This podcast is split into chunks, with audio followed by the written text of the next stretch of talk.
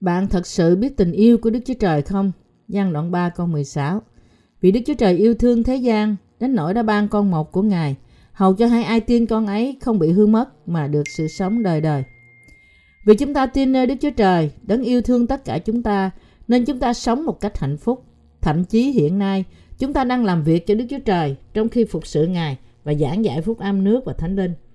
Nếu chúng ta không biết tình yêu của Đức Chúa Trời, thì chúng ta không có cách nào khác là sống cuộc sống tối tăm và trống rỗng. Chúng ta không thể rao truyền Phúc Âm Nước và Thánh Linh trong sự vui mừng. Không biết tình yêu của Đức Chúa Trời thì rất khó để chúng ta làm việc cho Ngài. Khi chúng ta đọc lời Đức Chúa Trời, chúng ta nhận biết gì? Chúng ta nhận biết rằng Đức Chúa Trời yêu thương chúng ta, và vì chúng ta biết điều này nên chúng ta có thể sống cuộc sống đầy nghị lực mỗi ngày bởi tin cậy nơi tình yêu này. Lòng chúng ta tràn đầy sự vui mừng vì tình yêu của Đức Chúa Trời ở trong lòng chúng ta. Vì tình yêu của Đức Chúa Trời cho những người công chính là quá lớn, nên bản thân chúng ta, những người được bao phủ trong tình yêu này, cũng phải có lòng yêu thương tất cả tội nhân. Đức Chúa Trời là có lòng yêu thương đối với chúng ta. Sứ đồ Giăng nói rằng chúng ta yêu vì Chúa đã yêu chúng ta trước. Giăng nhất đoạn 4 câu 19. Chúng ta yêu Đức Chúa Trời vì chúng ta đã nhận được tình yêu của Ngài qua lời Phúc Âm Nước và Thánh Linh. Vì hiện nay chúng ta yêu Đức Chúa Trời, nên chúng ta cũng có thể rao truyền tình yêu này cho người khác. Nếu chúng ta thật sự không biết tình yêu của Đức Chúa Trời, thì không chỉ chúng ta không thể được cứu khỏi thế gian tội lỗi này, mà chúng ta cũng không thể nhận được sự sống đời đời. Khi chúng ta tin nơi Phúc Âm Nước và Thánh Linh,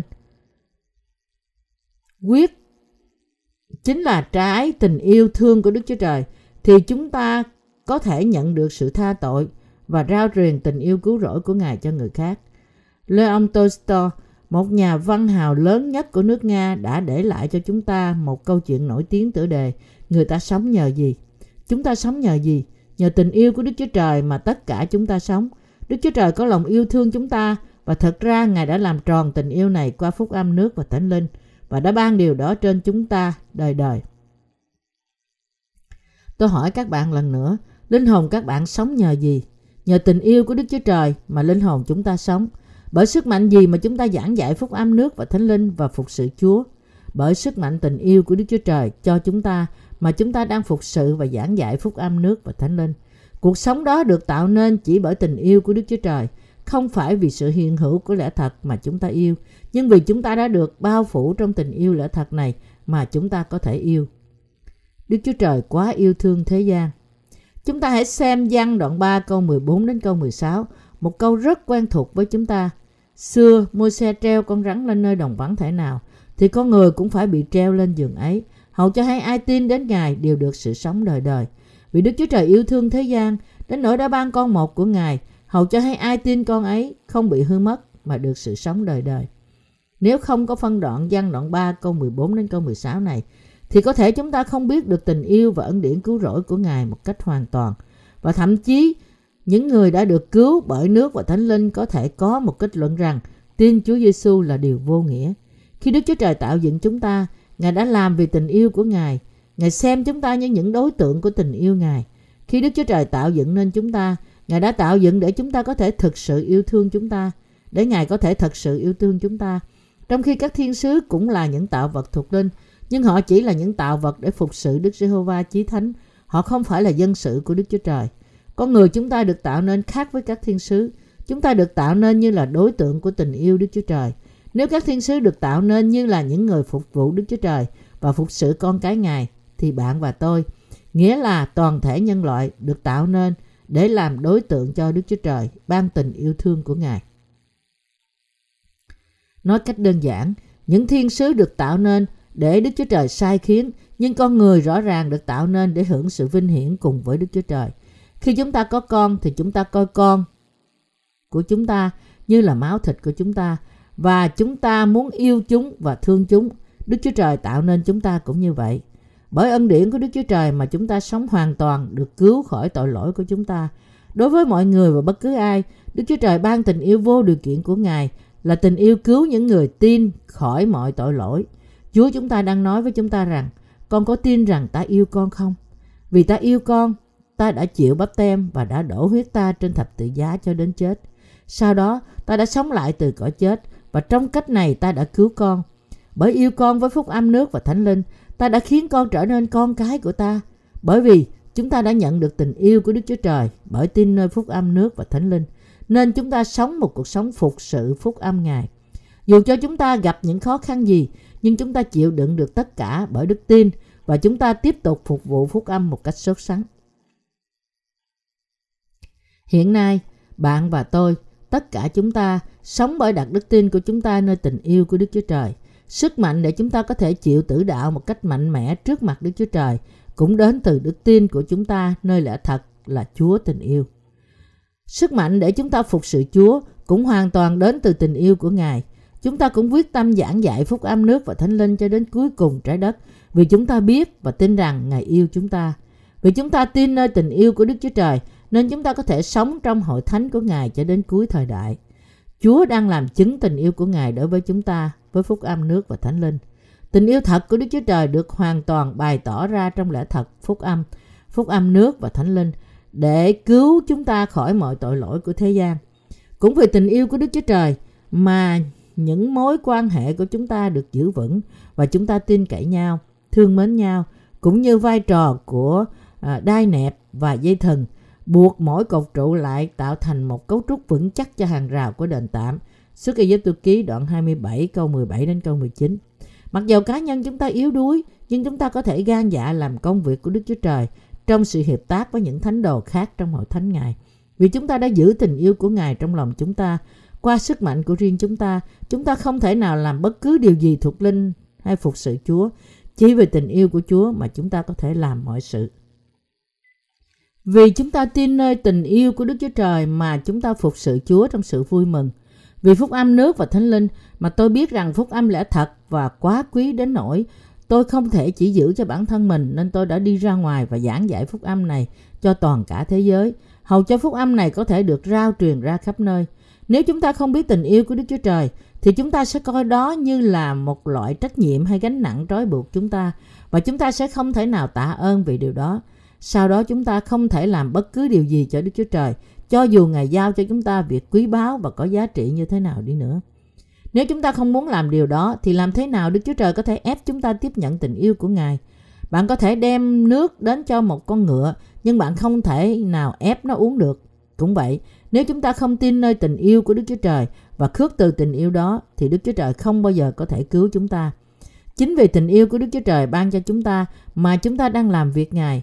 Cảm giác trách nhiệm của chúng ta thôi không thể nào khiến điều này xảy ra được. Chỉ vì chúng ta đã nhận được tình yêu tràn đầy của Đức Chúa Trời mà hiện nay chúng ta có thể chia sẻ tình yêu này với người khác. Vậy thì nhiệm vụ của chúng ta là ủng hộ và khuyên bảo người khác với tình yêu của Đức Chúa Trời, hầu cho tất cả chúng ta đều có thể biết tình yêu đó. Vì Đức Chúa Trời đã mang chúng ta đến sự sống mới, nên hiện nay sự sống của chúng ta thuộc về Ngài. Tình yêu của Đức Chúa Trời đã giải cứu chúng ta khỏi mọi tội lỗi của chúng ta. Đức Chúa Trời là đấng đã giải cứu chúng ta bởi ban cho chúng ta nước và huyết Ngài. Vì thế, Ngài đã khiến chúng ta trở nên dân sự Ngài và khiến chúng ta có thể vào nước thiên đàng. Và hiện nay, Ngài khiến chúng ta trở thành dân sự của Ngài, nên chúng ta không đủ lời để tạ ơn Ngài vô cùng. Mọi sự này được ban cho chúng ta bởi tình yêu của Đức Chúa Trời. Tình yêu của Đức Chúa Trời được bày tỏ bởi Chúa Giê-xu, đấng đã chịu báp têm bởi Giăng và đã đổ huyết Ngài vì chúng ta. Trong Giăng đoạn 1 câu 29 chép rằng, qua ngày sau, Giăng thấy Đức Chúa Giê-xu Christ đến cùng mình thì nói rằng, kìa chiên con của Đức Chúa Trời là đấng cất tội lỗi thế gian đi. Giăng Báp-tít đã làm báp têm cho Chúa Giê-xu tại sông Giô-đanh, và sau ngày Chúa Giê-xu chịu báp têm, Giăng đã làm chứng với dân sự rằng, kìa chiên con của Đức Chúa Trời là đấng cất tội lỗi thế gian đi. Điều này rõ ràng vì chính Giăng Báp-tít đã chuyển mọi tội lỗi của thế gian sang Chúa Giê-xu Christ qua báp têm của Ngài, và ông có thể làm chứng về lẽ thật này. Chúa Giê-xu thật là chiên con của Đức Chúa Trời, là đấng cất tội lỗi thế gian đi. Khi con Đức Chúa Trời đến đất này, Ngài đã mang mọi tội lỗi của thế gian bởi chịu báp têm nơi Giăng Báp-tít và sau đó mang tội lỗi của thế gian đến thập tự giá. Giăng Báp-tít làm chứng một lần nữa rằng, ngày mai Giăng lại ở đó với hai môn đồ mình, nhìn Đức Chúa Giê-xu đi ngang qua, bèn nói rằng, kìa chiên con của Đức Chúa Trời. Giăng đoạn 1 câu 35 câu 36. Chiên con của Đức Chúa Trời được nhắc đến ở đây có nghĩa là Chúa Giê-xu đã trở thành của lễ cho tất cả tội nhân của thế gian này bởi chịu báp têm nơi Giăng Báp-tít thay cho họ và sau đó đổ huyết Ngài trên thập tự giá. Chúa Giê-xu có thể được xem là chiên con của Đức Chúa Trời vì Ngài đã tiếp nhận mọi tội lỗi của thế gian qua báp têm của Ngài từ Giăng và mang những tội lỗi đó đến thập tự giá. Khoảng 2.000 năm trước, Chúa Giê-xu đã tẩy đi tội lỗi của thế gian qua báp têm Ngài đã nhận và sự đổ huyết của Ngài trên thập tự giá. Khi tôi viết sách này là năm 2005. Tôi nói điều này để nhấn mạnh rằng năm 2005, từ khi Đức Chúa Giê-xu Christ đến, lịch La Mã được dựa trên Ngài Đức Chúa Giê-xu Christ đến đất này. Sau sự Giáng sinh của Ngài được đánh dấu là trước Giáng sinh và trước sự Giáng sinh của Chúa Giê-xu. Từ đó lịch sử được chia ra làm hai giai đoạn, trước và sau sự Giáng sinh của Đức Chúa Giê-xu Christ, dựa trên năm Ngài đến thế gian. Và vì thế, đã 2005 năm trôi qua kể từ khi Ngài đến. Vào năm 30 sau Chúa, Đức Chúa Giê-xu Christ đã tiếp nhận mọi tội lỗi của thế gian qua báp têm của Ngài bởi Giăng Báp-tít. Ngay sau đó, khi Giăng nhìn thấy Chúa Giê-xu đến với ông thì ông đã làm chứng rằng: "Kìa, chiên con của Đức Chúa Trời là đấng cất tội lỗi của thế gian đi." Giăng đoạn 1 câu 29. Điều này có nghĩa là Chúa Giê-xu đã mang mọi tội lỗi của bạn, không cần biết bạn đã phạm tội gì, nhưng con Đức Chúa Trời đã cất chúng đi hoàn toàn. Hiện nay, ai tin Ngài là một người công chính. Đối với những người tin nơi Phúc Âm Nước và Thánh Linh, Đức Chúa Trời đã ban cho sự tái sanh, món quà tha tội. Đức Chúa Trời đã sai Chúa Giê-xu đến để gánh mọi tội lỗi của thế gian, của bạn cũng như của tôi. Sau khi chuyển mọi tội lỗi của thế gian này sang Chúa Giê-xu bởi báp têm Ngài, Giăng Báp-tít đã làm chứng Chúa Giê-xu là chiên con của Đức Chúa Trời, là đấng cất tội lỗi thế gian đi, hầu cho mọi người đều tin Chúa Giê-xu là cứu Chúa của họ. Giăng đoạn 1 câu 7 chép: "Người đến để làm chứng là làm chứng về sự sáng, hầu cho bởi người ai nấy đều tin." Nếu không có lời chứng của Giăng Báp-tít thì không có cơ đốc nhân trong thế giới này biết Chúa Giê-xu đã nhận lấy tội lỗi của thế gian bằng cách nào. Kinh Thánh nói rõ rằng Chúa Giê-xu đã chết trên thập tự giá vì báp têm mà Ngài đã nhận từ Giăng. Giăng Báp-tít làm chứng rằng Chúa Giê-xu đã gánh tội lỗi của thế gian khi ông làm báp têm cho Ngài và rằng chính Chúa Giê-xu sẽ mang chúng đến thập tự giá. Đã hơn 2.000 năm từ khi Đức Chúa Giê-xu Christ đến thế gian và chúng ta không biết thế gian này còn lại bao nhiêu ngày nữa vì Chúa đã phán rằng: "Ta là Alpha và Omega." Khải Huyền đoạn 1 câu 8. Nên chắc chắn sẽ có sự kết thúc của thế gian. Đến đất này trên 2.000 năm trước, Đức Chúa Giê-xu Christ đã gánh mọi tội lỗi của nhân loại, nghĩa là tội lỗi của thế gian, và đã mang chúng đến thập tự giá. 3 năm sau khi Chúa chịu báp têm, Chúa Giê-xu đã đến thập tự giá. Trong 3 năm sau khi chịu báp têm, Chúa Giê-xu đã giảng dạy phúc âm, và sau 3 năm Ngài đã chịu đóng đinh và đổ huyết ra cho đến chết. Từ thế gian trong câu tội lỗi của thế gian không chỉ tượng trưng cho trái đất này, nhưng tượng trưng cho mọi người sống trong đó, tượng trưng cho bạn và tôi. Và vì Đức Chúa Trời là đấng đời đời, nên Ngài có thể nhìn xuyên qua thế giới trong quá khứ, thế giới hiện tại và thế giới tương lai chỉ trong cái lướt qua, và Ngài có thể tẩy đi tội lỗi của thế gian một cách vô hạn. Vì Chúa Giê-xu phán rằng Ngài đã tẩy đi mọi tội lỗi của thế gian qua báp têm và sự đổ huyết của Ngài trên thập tự giá, nên toàn thể nhân loại, cho dù từ quá khứ, hiện tại hay tương lai, đều được thoát khỏi mọi tội lỗi của họ. Hãy áp dụng cụm từ tội lỗi của thế gian lên bản thân của chúng ta. Giăng đoạn 1 câu 9 chép: "Kìa, chiên con của Đức Chúa Trời là đấng cất tội lỗi thế gian đi." Vì bạn và tôi đều được sanh ra trong thế gian này, nên tiếp tục sống cuộc sống của chúng ta. Đã hơn 2.000 năm từ khi Chúa Giê-xu mang tội lỗi của thế gian, chúng ta sống cuộc sống của chúng ta bị giới hạn bởi vấn đề thời gian, nhưng Đức Chúa Trời thì không. Chúng ta phạm tội trong khi sống trên đất này, trong thời gian Ngài đã tạo dựng. Có lúc nào từ khi chúng ta sanh ra từ bụng mẹ cho đến nay không thuộc về thế gian này không? Dĩ nhiên là nó thuộc về thế gian. Khi sanh ra từ những em bé rồi lớn lên trong thời thơ ấu cho đến 1, 2, 3 tuổi, họ có phạm tội không? Có. Thay vì tách rời nguyên tội và kỷ tội, chúng ta hãy coi như đó là một. Chúng ta đã phạm tội trong thời thơ ấu của chúng ta từ 1 đến 10 tuổi không? Dĩ nhiên là có. Nhưng Chúa Giê-xu đã tẩy đi mọi tội lỗi này với phúc âm nước và Thánh Linh. Mọi tội lỗi mà chúng ta đã phạm trong thời điểm này đã được chuyển sang Chúa Giê-xu khi Ngài chịu báp têm. Còn khi bạn ở trong tuổi thiếu niên thì sao? Bạn có phạm tội trong thời thiếu niên từ khi bạn 11 đến 20 tuổi không? Dĩ nhiên là có. Những tội lỗi này có đã được chuyển sang Chúa Giê-xu khoảng 2.000 năm trước không? Chúng thật đã được chuyển sang. Mọi tội lỗi của thế gian đã được chuyển sang Chúa Giê-xu trong quá trình báp têm của Ngài. Chúa Giê-xu đã cất đi mọi tội lỗi mà chúng ta đã phạm và sẽ phạm cho đến khi chúng ta qua đời. Vậy thì chúng ta vẫn còn có tội hay không? Không có tội lỗi nào trong lòng chúng ta. Chúa Giê-xu đã trả giá trước cho mọi tội lỗi của thế gian và đã cất chúng đi hoàn toàn. Chúng ta sống được bao lâu? Hãy cứ cho là hầu hết chúng ta sẽ sống cho đến khi chúng ta 70 tuổi. Giả sử hiện nay chúng ta 20 tuổi và cân tất cả tội lỗi mà chúng ta sẽ phạm trong 50 năm tới thì sẽ nặng bao nhiêu, nặng như thế nào? Nếu bạn có thể cân tội lỗi của chúng ta thì chúng sẽ rất nặng đến nỗi bạn cần phải có một chiếc xe tải hàng tấn để chở chúng. Có thể tội lỗi của bạn sẽ nặng hơn điều này chứ không bao giờ nhẹ hơn. Cho dù là bạn phạm tội này trong lòng hay là bằng hành động đi nữa thì chúng cũng nặng không thể tưởng tượng được. Qua báp têm của Ngài, Chúa Giê-xu đã gánh mọi tội lỗi của thế gian một lần đủ cả. Chúa Giê-xu thật đã mang và cất đi mọi tội lỗi của thế gian. Nếu chúng ta nói rằng Chúa Giê-xu chỉ cất đi nguyên tội của chúng ta chứ không phải kỹ tội thì chúng ta sẽ có kết cuộc tại hỏa ngục cho dù chúng ta tin nơi Chúa Giê-xu đi nữa. Chúng ta phạm bao nhiêu tội khi chúng ta sống trong thế gian này? Chúng có được bao gồm trong tội lỗi của thế gian hay không? Dĩ nhiên, chúng đều thuộc về tội lỗi của thế gian. Bạn đã phạm tội khi bạn 21-30 tuổi. Những tội này cũng là tội đã phạm trong thế gian và Chúa Giê-xu cũng đã cất chúng đi. Giả sử hiện nay chúng ta đã 50 tuổi, Chúa Giê-xu đã có mua chuộc mọi tội lỗi của chúng ta đã từng phạm trong thế gian này không? Dĩ nhiên là có.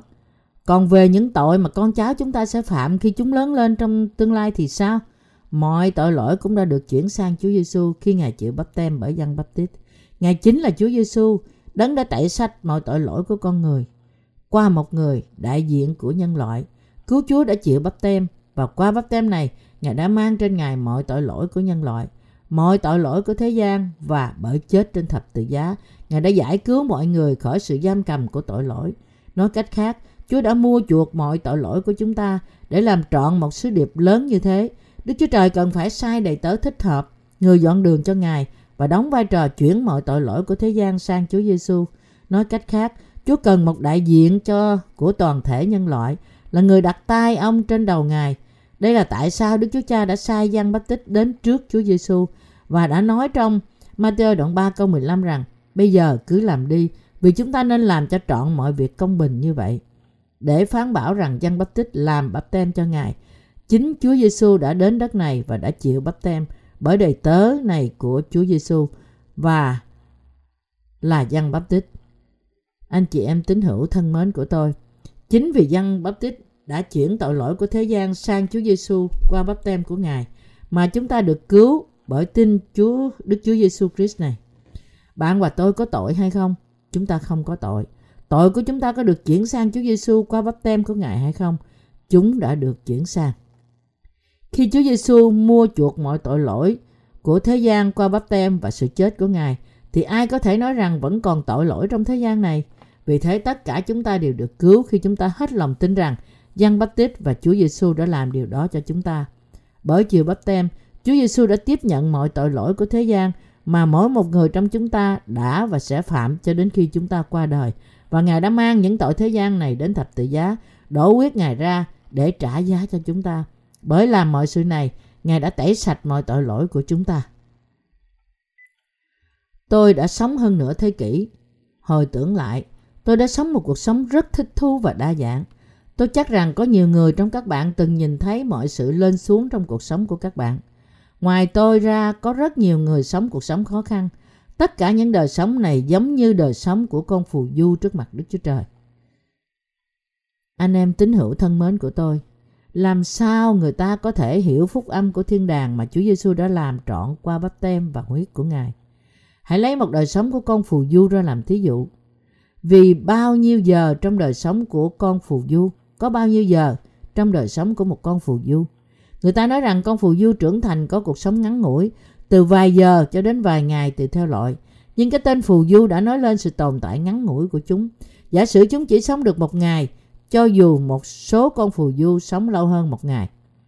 Khi những con phù du đã sống 12 giờ trong 24 giờ cuộc đời của chúng, thì chúng có bao nhiêu câu chuyện để nói? Vì đây đã là nửa cuộc đời của chúng rồi.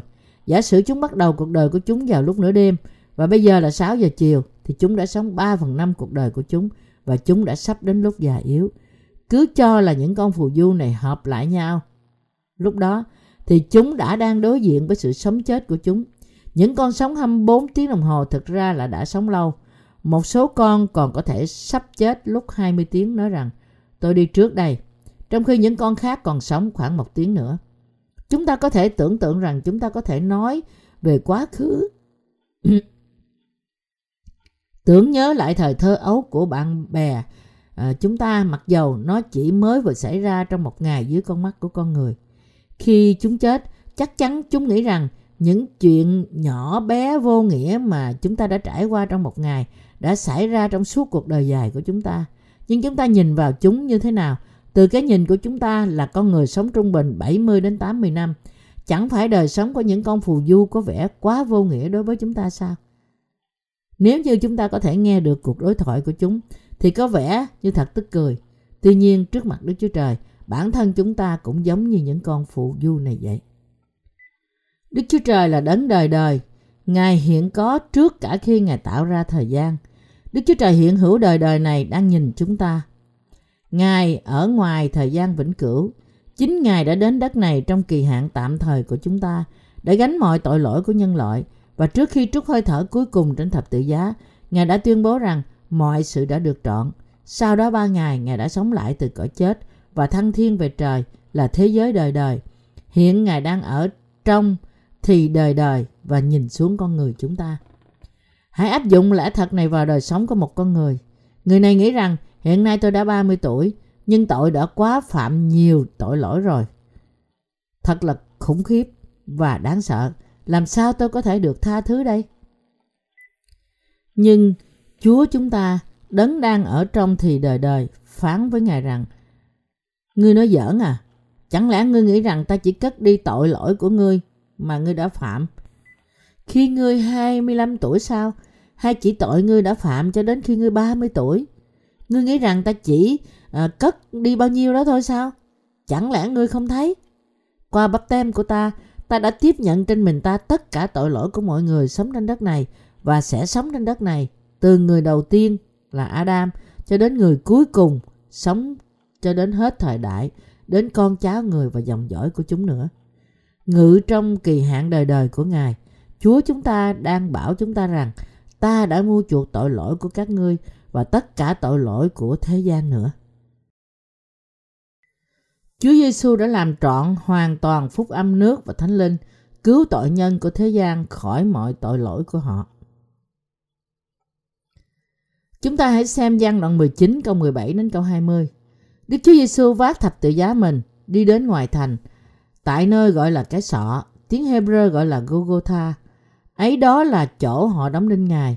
Lại có 2 người khác với Ngài, mỗi bên 1 người, còn Đức Chúa Giê-xu ở chính giữa. Pilate cũng sai làm một tấm bảng, rồi treo lên trên thập tự giá. Trên bảng đó có đề chữ: Giê-xu người Nazareth là vua dân Giu-đa. Vì nơi Đức Chúa Giê-xu bị đóng đinh ở gần thành, và chữ đề trên bảng đó viết bằng chữ Hê-bơ-rơ, chữ Latin và chữ Grec, nên có nhiều người Giu-đa đọc đến. Chúa Giê-xu đã chịu đóng đinh trên một ngọn đồi được gọi là Golgotha. Theo Kinh Thánh, Ngài đã chịu đóng đinh vào 9 giờ sáng và đã chịu đau đớn trong 6 tiếng trên thập tự giá. Trước khi trút hơi thở cuối cùng, Ngài đã nói rằng: Ta khát.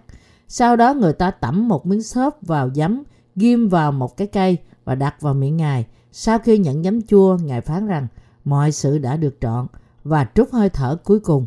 Giăng đoạn 19 câu 28 đến câu 30.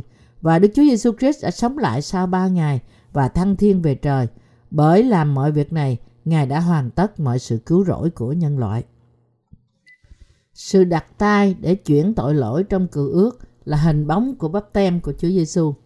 Hê-bơ-rơ đoạn 10 câu 1 đến câu 9 chép: vả luật pháp chỉ là bóng của sự tốt lành ngày sau, không có hình thật của các vật, nên không bao giờ cậy tế lễ mỗi năm hằng dân như vậy mà khiến kẻ đến gần Đức Chúa Trời trở nên trọn lành được. Nếu được thì những kẻ thờ phượng đã một lần được sạch rồi, lương tâm họ không còn biết tội nữa, nhân đó há chẳng thôi dân tế lễ hay sao? Trái lại, những tế lễ đó chẳng qua là mỗi năm nhắc cho nhớ lại tội lỗi, vì huyết của bò đực và dê đực không thể cất tội lỗi đi được. Bởi vậy cho nên, Đấng Christ khi vào thế gian phán rằng Chúa chẳng muốn hy sinh, cũng chẳng muốn lễ vật, nhưng Chúa đã sắm sửa một thân thể cho tôi. Chúa chẳng nhậm của lễ thiêu, cũng chẳng nhậm của lễ chuộc tội. Tôi bèn nói, hỡi Đức Chúa Trời, này tôi đến, trong sách có chép về tôi đến để làm theo ý muốn Chúa. Trước đã nói, Chúa chẳng muốn, chẳng nhậm những hy sinh, lễ vật, của lễ thiêu, của lễ chuộc tội, đó là theo pháp luật dạy. Và sau lại nói, đây này, tôi đến để làm theo ý muốn Chúa. Vậy thì Chúa đã bỏ điều trước, đặng lập điều sau. Như được chép rằng luật pháp là bóng của những sự tốt lành sẽ đến. Những con sinh tế của thời cựu ước, cừu và dê, là những con vật đã tiếp nhận tội lỗi của thế gian với sự đặt tay và bị chết, là sự tiên báo rằng Đức Chúa Giê-xu Christ sẽ đến đất này và mua chuộc tội lỗi của chúng ta bằng cách như thế, và tẩy những tội lỗi đó đi bằng sự chết của Ngài. Tất cả những người có đức tin trong cựu ước như David và Esai đã tin nơi sự sẽ đến của cứu Chúa Giê-xu Christ, bởi có đức tin nơi sự cứu rỗi của Đức Chúa Trời từ hệ thống tế lễ được chép trong lời. Khi dân Israel muốn dâng của lễ chuộc tội cho Đức Chúa Trời, họ đã phải đặt tay trên đầu của những con vật không tì vết, và sau đó họ phải giết những con sinh tế đó để lấy huyết của chúng. Đây là hệ thống tế lễ hợp lệ. Lời cựu ước tiên báo cho chúng ta rằng cứu Chúa sẽ đến, gánh mọi tội lỗi của chúng ta bởi chịu báp tem nơi Giăng Báp-tít theo cách này và chết trên thập tự giá vì chúng ta như thế. Dân sự trong thời cựu ước đã tin nơi điều này và đã được cứu bởi đức tin của họ. Đây là tại sao hệ thống tế lễ trong luật pháp là sự báo trước cho những điều tốt lành sẽ đến. Tuy nhiên, Kinh Thánh nói rằng những của lễ được dâng theo luật pháp không bao giờ khiến cho chúng ta được tinh sạch. Dâng tế lễ mỗi ngày khi chúng ta phạm tội lỗi bằng cách dùng một con vật, chuyển tội lỗi của chúng ta sang nó bởi sự đặt tay của chúng ta trên nó và giết nó, và lại làm điều này vào ngày mai không thể khiến chúng ta trở nên trọn vẹn. Đây là tại sao con Đức Chúa Trời, Đấng vô tội, trọn vẹn và đời đời đã đến thế gian này. Khi đến đất này, Ngài đã phán rằng, bởi vậy cho nên Đấng Christ khi vào thế gian phán rằng Chúa chẳng muốn hy sinh, cũng chẳng muốn lễ vật, nhưng Ngài đã sắm sẵn một thân thể cho tôi. Chúa chẳng nhậm của lễ thiêu, cũng chẳng nhậm của lễ chuộc tội. Tôi bèn nói, hỡi Đức Chúa Trời, này tôi đến, trong sách có chép về tôi đến để làm theo ý muốn Chúa.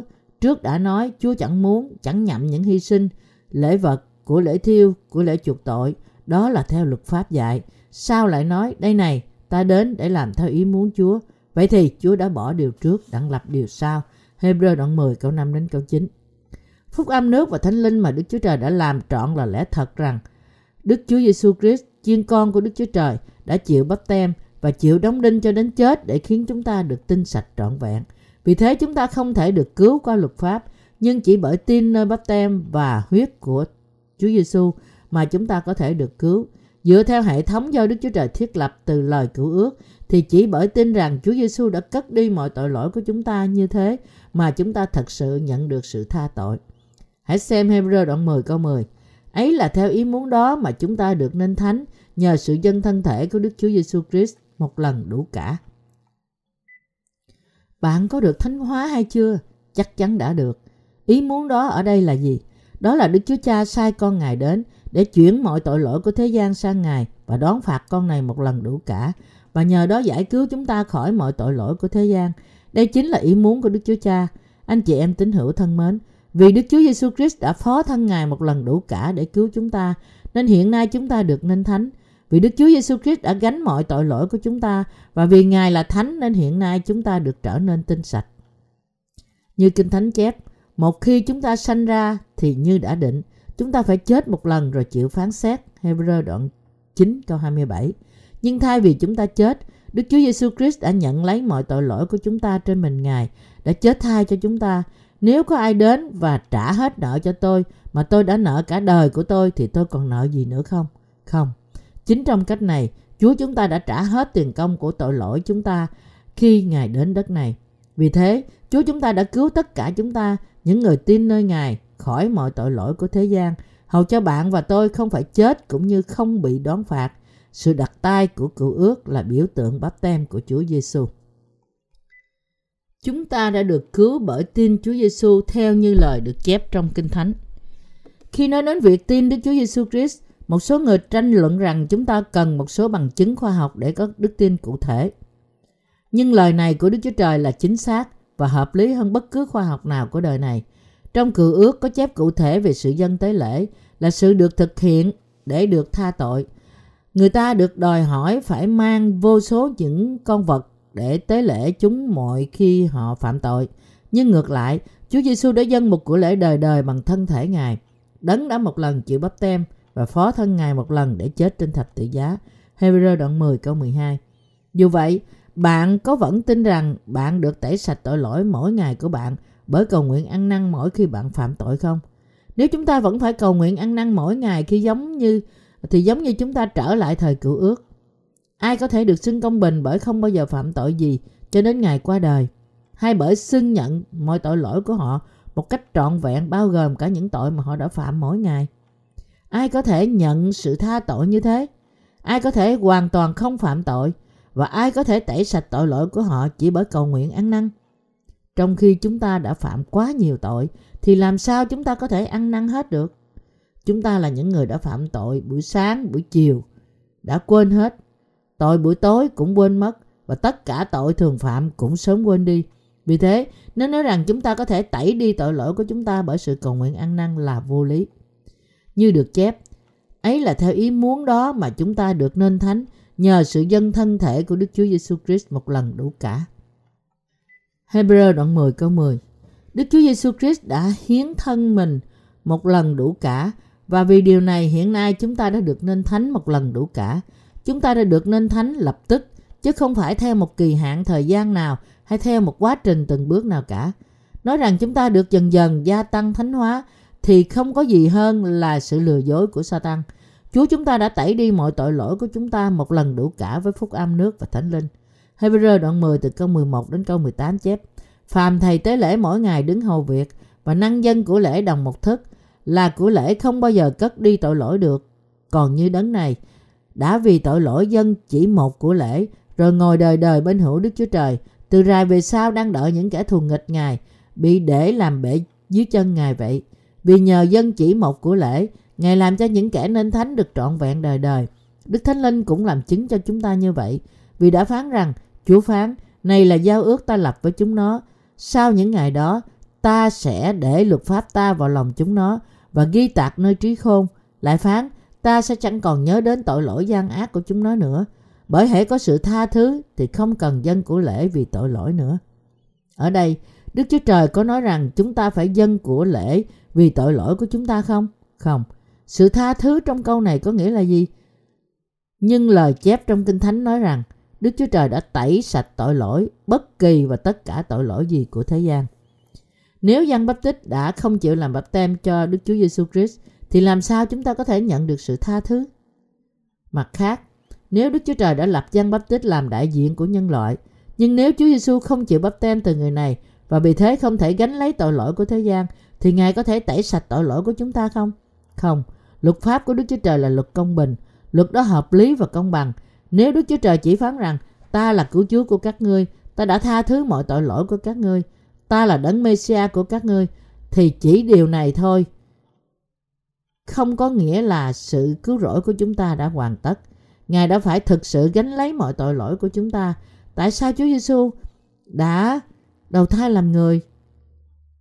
Đó chính là để mang lấy mọi tội lỗi của chúng ta qua báp tem của Ngài, để dẹp bỏ mọi tội lỗi của chúng ta đã phạm trong xác thịt lẫn trong lòng, vì Ngài đã biết chúng và tẩy chúng đi với sự đổ huyết của Ngài, mà Ngài đã đến đất này trong hình hài con người giống như chúng ta. Anh chị em tín hữu thân mến, nếu Đức Chúa Giê-xu Christ chưa từng chịu báp tem bởi Giăng Báp-tít, thì tội lỗi chúng ta không thể được mua chuộc hoàn toàn. Và nếu Chúa Giê-xu Christ chết trên thập tự giá mà không nhận lấy mọi tội lỗi của chúng ta trên mình Ngài, trước hết thì sự chết của Ngài chỉ là vô ích. Sự chết này đã trở nên vô ích và hoàn toàn không có lợi gì cho chúng ta cả. Đây là tại sao Chúa Giê-xu đến trên đất này trong hình hài của một con người, đã âm thầm sống một cuộc đời thường cho đến 30 tuổi và rồi chịu báp têm. Sau đó Ngài đã sống 3 năm từ báp têm của Ngài cho đến khi chết trên thập tự giá. Báp têm của Ngài là sự bắt đầu đời sống công khai của Ngài. Phán với Giăng Báp-tít rằng: bây giờ cứ làm đi, vì chúng ta nên làm cho trọn mọi việc công bình như vậy. Ma-thi-ơ đoạn 3 câu 15. Sau đó Chúa Giê-xu đã chịu báp têm. Đó chính là lúc câu Giăng đoạn 1 câu 29: kìa, chiên con của Đức Chúa Trời là đấng cất tội lỗi thế gian đi, được làm trọn. Bởi vì Chúa Giê-xu đã tiếp nhận mọi tội lỗi của chúng ta bởi chịu báp têm, và vì mọi tội lỗi của chúng ta, mỗi một tội lỗi của nhân loại đã được chuyển sang thân thể của Chúa Giê-xu, nên Đức Chúa Cha đã quay mặt khỏi Con khi Ngài chết trên thập tự giá. Thậm chí Đức Chúa Cha không thể nhìn Con Ngài chết, nhưng vì Ngài không chọn cứu Con Ngài, Đấng bây giờ đang mang mọi tội lỗi của thế gian khỏi sự chết của Ngài, nên Cha không thể làm gì hơn là để Ngài chết. Đấy là tại sao bóng đêm bao trùm cả xứ trong 3 giờ trước khi Chúa Giê-xu trút hơi thở cuối cùng của Ngài, và vì Đức Chúa Trời đã quay mặt đi khỏi. Vào giây phút hấp hối của Ngài, Chúa Giê-xu đã kêu lên rằng: Eli, Eli, lama sabachthani, nghĩa là Đức Chúa Trời ơi, Đức Chúa Trời ơi, sao Ngài lìa bỏ tôi. Ma-thi-ơ đoạn 27 câu 45-46. Chúa Giê-xu đã phải mang lấy tội lỗi của thế gian hay thay cho chúng ta và chịu hình phạt trên thập tự giá thay cho chúng ta. Ngài đã cứu bạn và tôi như thế đó. Bây giờ, các bạn có hiểu điều này không? Bạn có tin không? Nếu Đức Chúa Giê-xu Christ không chịu báp têm bởi Giăng Báp-tít và không tiếp nhận tội lỗi của thế gian, thì Ngài không thể chịu đón phạt. Chẳng có lý do gì để Đức Chúa Giê-xu Christ chết trên thập tự giá nếu Ngài không gánh tội lỗi của chúng ta từ Giăng Báp-tít, đại diện cho toàn thể nhân loại do Đức Chúa Trời sắm sẵn. Đây là tại sao khi đề cập đến Giăng Báp-tít, Chúa Giê-xu đã nói rằng khi họ ra về, Đức Chúa Giê-xu mới phán về việc Giăng cho đoàn dân nghe rằng: các ngươi đã đi xem chi trong đồng vắng? Có phải xem cây sậy bị gió rung chăng? Các ngươi đi xem cái chi nữa? Có phải xem người mặc áo tốt đẹp chăng? Kìa, những người mặc áo tốt đẹp thì ở trong đền vua. Ma-thi-ơ đoạn 11 câu 7 câu 8. Và Ngài nói thêm: nhưng các ngươi lại đi xem cái chi nữa? Có phải là xem đấng tiên tri chăng? Phải, ta nói cùng các ngươi, cũng hơn đấng tiên tri nữa. Ma-thi-ơ đoạn 11 câu 9. Chúa Giê-xu cũng đã phán rằng: quả thật ta nói cùng các ngươi, trong những người bởi đàn bà sanh ra, không có ai được tôn trọng hơn Giăng Báp-tít, nhưng mà kẻ rất nhỏ hèn trong nước thiên đàng còn được tôn trọng hơn người. Và Ngài tiếp tục nói rằng: xong, từ ngày Giăng Báp-tít đến nay, nước thiên đàng bị hãm ép, và kẻ hãm ép đó choán lấy nó. Ma-thi-ơ đoạn 11 câu 11 câu 12. Trong mọi sự này, Chúa Giê-xu bảo chúng ta rằng vì Giăng Báp-tít đã chuyển mọi tội lỗi của thế gian trên mình Ngài, nên chúng có thể được tẩy sạch đi. Bạn và tôi hiện đã biết về báp têm mà Chúa Giê-xu đã nhận, đã nghe về lời làm chứng của Giăng Báp-tít, đã tin nơi lời tha tội mà Chúa Giê-xu đã làm trọn cho chúng ta. Đấy là như thế nào mà chúng ta được trở nên người công chính tinh sạch. Vì thế, chúng ta có thể gọi Đức Chúa Trời là Đức Chúa Cha. Như được chép: bởi hễ có sự tha thứ thì không cần dâng của lễ vì tội lỗi nữa. Hê-bơ-rơ đoạn 10 câu 18. Không còn tội lỗi trong lòng chúng ta nữa. Nếu hóa đơn của chúng ta đã được trả hết thì chúng ta còn nợ gì nữa không? Thí dụ, giả sử có một người cha thích uống rượu và vì thế ông ta thiếu nợ ở mọi quán rượu trong thị trấn, nhưng con trai của ông ta thì giàu có và đã trả hết trước hết mọi thức uống của cha mà cha anh yêu thích. Thậm chí anh ta đã trả trước hết mọi thức uống mà người cha này có thể uống cả một đời. Nếu thế thì người cha này có phải trả tiền gì nữa không? Cho dù cứ tiếp tục uống suốt cả cuộc đời, ông ta chẳng nợ gì cả. Dĩ nhiên đây chỉ là một thí dụ, nhưng cũng như giả thuyết này, Đức Chúa Trời chúng ta đã đặt tất cả tội lỗi của chúng ta trên Chúa Giê-xu, hầu cho Ngài có thể cứu chúng ta. Hơn nữa, Chúa Giê-xu đã không chỉ gánh tội lỗi cả đời của chúng ta không thôi, nhưng Ngài đã gánh tất cả tội lỗi của thế gian, không ngoại trừ tội gì cả. Tất cả tội lỗi của chúng ta đã được chuyển sang Đức Chúa Giê-xu Christ khi Ngài chịu báp têm. Chúng đã hoàn toàn thuộc về Chúa Giê-xu. Đây là tại sao Ai tin nơi điều này thì được cứu khỏi mọi tội lỗi của họ. Vì Chúa Giê-xu đã chịu báp-têm cho bạn khi Ngài đến đất này, nên bạn nhận được sự tha tội của bạn bởi tin nơi điều này. Trên đất đã hiện có trước khi chúng ta sanh ra rất lâu. Trái đất đã hiện có trước khi chúng ta sanh ra rất lâu, chứ không phải nó có sau khi chúng ta có. Đức Chúa Giê-xu Christ đến tẩy sạch tội lỗi của chúng ta, đã mua chuộc tất cả tội lỗi của chúng ta trước khi bạn và tôi được sanh ra rất lâu. Chúa Giê-xu đã chuộc mỗi một tội lỗi mà tất cả tội nhân bất tuân của đời này đã phạm. Anh chị em thánh đồ thân mến của tôi, vì tội lỗi của thế gian đã được chuyển sang hết Chúa Giê-xu, nên hiện nay chúng ta được vô tội. Bởi tin nơi Chúa Giê-xu này, Đấng đã trở nên Đấng mua chuộc mọi tội lỗi của chúng ta. Anh chị em tín hữu thân mến của tôi, vậy thì các bạn có tội không? Dĩ nhiên là không. Bạn có thể hỏi, còn tội ngày mai thì sao? Mọi tội lỗi của bạn sẽ phạm ngày mai cũng sẽ được Chúa Giê-xu mua chuộc. Về phần Ngài, chính Đức Chúa Trời đã cất đi mọi tội lỗi của thế gian, và Ngài đã mang mọi sự đón phạt tội lỗi mà Ngài đã gánh lấy trên mình Ngài. Giới thiệu báp-têm mà Chúa Giê-xu đã nhận từ Giăng Báp-tít. Phúc âm Mác đã bắt đầu rằng đầu tin lành của Đức Chúa Giê-xu Christ là con Đức Chúa Trời. Mác đoạn 1 câu 1. Điều này có nghĩa rằng lẽ thật áp dụng trong báp-têm của Chúa Giê-xu chính là tin tức tốt lành cho mọi người.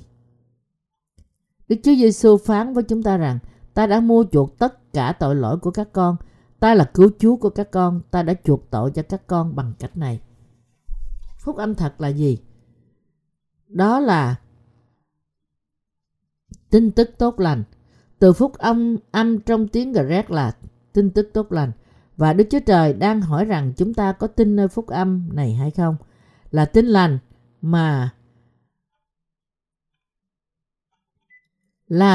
mà con Giê-xu của Ngài đã mang đến cho chúng ta. Nhưng trong vòng nhiều người trong thế gian này, chỉ có một con số nhỏ thật sự trả lời rằng: Vâng, con tin lời Ngài phán. Vâng, lạy Chúa, con tin y như những việc Ngài đã làm. Hiện con đã được nghe lẽ thật đơn giản, nhưng trong suốt thời gian vừa qua, con đã không biết đến lẽ thật này. Những người tin như thế được Đức Chúa Trời thừa nhận. Ngài phán cùng họ rằng: Con nói đúng, con là người công chính, giống như Abraham vậy. Tuy nhiên, hầu hết người ta chỉ nói rằng: Lạy Chúa, con không nghĩ như thế đâu. Phúc âm này là điều lạ mà con chưa bao giờ được nghe trước đây. Vì thế khi Chúa hỏi họ rằng: Ồ, thật vậy sao? Vậy thì ta đã có tẩy sạch mọi tội lỗi của con hay chưa? Thì họ đáp: Có và không. Ngài đã cất đi nguyên tội của con, nhưng Ngài chưa cất đi kỹ tội của con. Ồ, thế hả? Ta đã hay ta chưa xóa tất cả tội lỗi của con? Choáng váng vì sự hiểu lầm này, Chúa Giê-xu chỉ có thể nói với họ rằng: Vâng, con thật khôn ngoan, nên có thể con không cần học hỏi gì nơi ta cả. Đối với những người như thế, thậm chí Chúa Giê-xu cũng không có lời gì để nói. Những người này sẽ bị quăng vào hồ lửa vì đã từ chối tin rằng Chúa Giê-xu đã tẩy sạch mọi tội lỗi của họ vì tình yêu của Ngài. Họ phải bị hình phạt cho tội lỗi của họ vì Kinh Thánh chép rằng tiền công của tội lỗi là sự chết. Như thế, đây là hình phạt đúng đắn đối với họ. Họ không đáng thông cảm hay thương xót. Anh chị em tín hữu thân mến của tôi, không phải vì một người phạm quá nhiều tội lỗi, cũng không phải vì tính nghiêm trang của những tội lỗi đó mà người đó bị quăng vào hỏa ngục, mà là vì người đó không tin Chúa Giê-xu đã mua chuộc mọi tội lỗi nên họ bị quăng vào hỏa ngục. Những ai tin nơi báp-têm của Chúa Giê-xu và huyết thập tự giá thì có thể đến được nước thiên đàng bởi nhận sự cứu rỗi. Nếu Chúa Giê-xu không gánh mọi tội lỗi trên mình Ngài bởi chịu báp-têm nơi Giăng Báp-tít, thì đức tin của chúng ta nơi Ngài cũng sẽ là vô ích. Báp-têm của Chúa Giê-xu được nhắc đến rất nhiều lần trong các thư tín của Phao-lô. Thí dụ như trong Galati đoạn 3 câu 27 nói rằng: Vả anh em thảy đều chịu báp-têm trong Đấng Christ, đều mặc lấy Đấng Christ vậy. Ở đây, chịu báp-têm trong Đấng Christ có nghĩa là đến trong Đức Chúa Giê-xu Christ để được hiệp nhất với Ngài bởi tin nơi báp-têm của Ngài. Điều này có nghĩa rằng mọi tội lỗi của chúng ta được đặt trên Chúa Giê-xu qua sự đặt tay của Giăng Báp-tít. Và tóm lại, điều này có nghĩa rằng mọi tội lỗi của chúng ta đã được chuyển sang Ngài. Vì thế, khi Ngài chết, chúng ta cũng chết. Và khi Ngài sống lại từ cõi chết thì chúng ta cũng được sống lại. Roma đoạn 6 câu 3 chép: Hay là anh em chẳng biết rằng chúng ta thải điều đã chịu báp tem trong Đức Chúa Giê-xu Christ, tức là chịu phép báp tem trong sự chết của Ngài sao? Lần nữa, Roma đoạn 6 câu 10 chép: Vì nếu Ngài đã chết, ấy là chết cho tội lỗi một lần đủ cả, nhưng hiện nay Ngài sống, ấy là sống cho Đức Chúa Trời. Và Giăng đoạn 1 câu 12 chép: Nhưng hễ ai đã nhận Ngài thì Ngài ban cho quyền phép trở nên con cái Đức Chúa Trời, là ban cho những kẻ tin danh Ngài. Những câu này bày tỏ rằng chúng ta, những người tiếp nhận vào lòng những điều Đức Chúa Trời đã làm cho họ, nên Ngài xác nhận với họ rằng họ là con cái của Ngài. Trong Côlôse đoạn 1 câu 13-14 chép: Ngài đã giải thoát chúng ta khỏi quyền của sự tối tăm, làm cho chúng ta dời qua nước của con rất yêu dấu Ngài. Trong đó, con đó chúng ta có sự chuộc tội là sự tha tội. Hallelujah! Đức Chúa Trời đã giải cứu chúng ta khỏi tội lỗi của chúng ta qua nước và huyết. Phúc âm nước và huyết. Phúc âm nước và Thánh Linh. Và Ngài đã khiến chúng ta được sanh khỏi mọi tội lỗi của chúng ta. Tôi ngợi khen Đức Chúa Trời vì đã cứu tất cả chúng ta. Hallelujah!